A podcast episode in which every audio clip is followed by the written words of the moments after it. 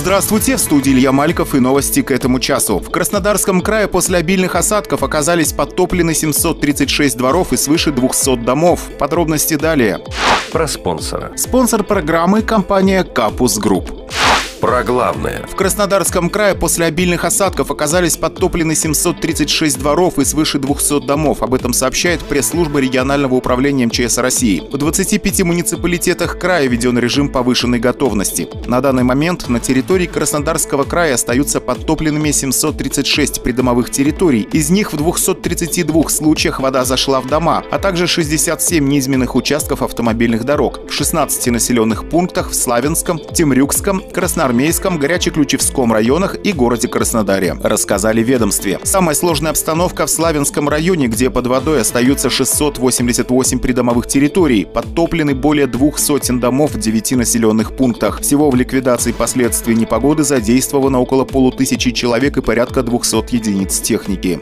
Про борьбу с наркотиками. Следственным отделом О М В Д России по Ейскому району завершено расследование уголовного дела, возбужденного в отношении двадцатилетней местной жительницы по статье «Незаконное хранение наркотиков». По данным следствия, обвиняемая бесконтактным способом в одном из мессенджеров приобрела наркотическое средство Н-метилофедрон массой около трех граммов для личного употребления, которое было изъято сотрудниками полиции в ходе личного досмотра. В настоящее время материалы уголовного дела направлены в суд для рассмотрения по существу. Максимальное наказание, предусмотренное за данное преступление, лишение свободы на срок до десяти лет.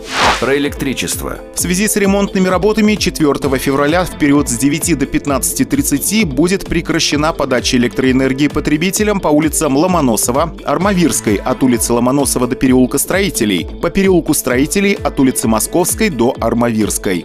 Про Авторадио. Ежедневно шесть раз в день на волне сто шесть и семь эф эм служба новостей Авторадио «Ейск», а также на сайте авторадиоейск точка ру и в самых популярных подкаст-площадках. Мы делаем новости вместе с вами. Каждый день на почту Авторадио Ейск приходят обращения наших слушателей. Все, что беспокоит жителей нашего города и района, самое важное и интересное в нашем эфире. Служба новостей Авторадио Ейск оперативно о важных событиях нашего региона. Всегда актуальная и надежная информация.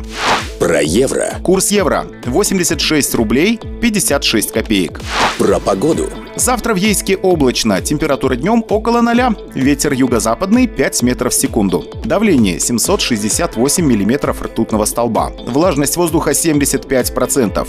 Илья Маликов, служба информации. Авторадио. Движение только вперед!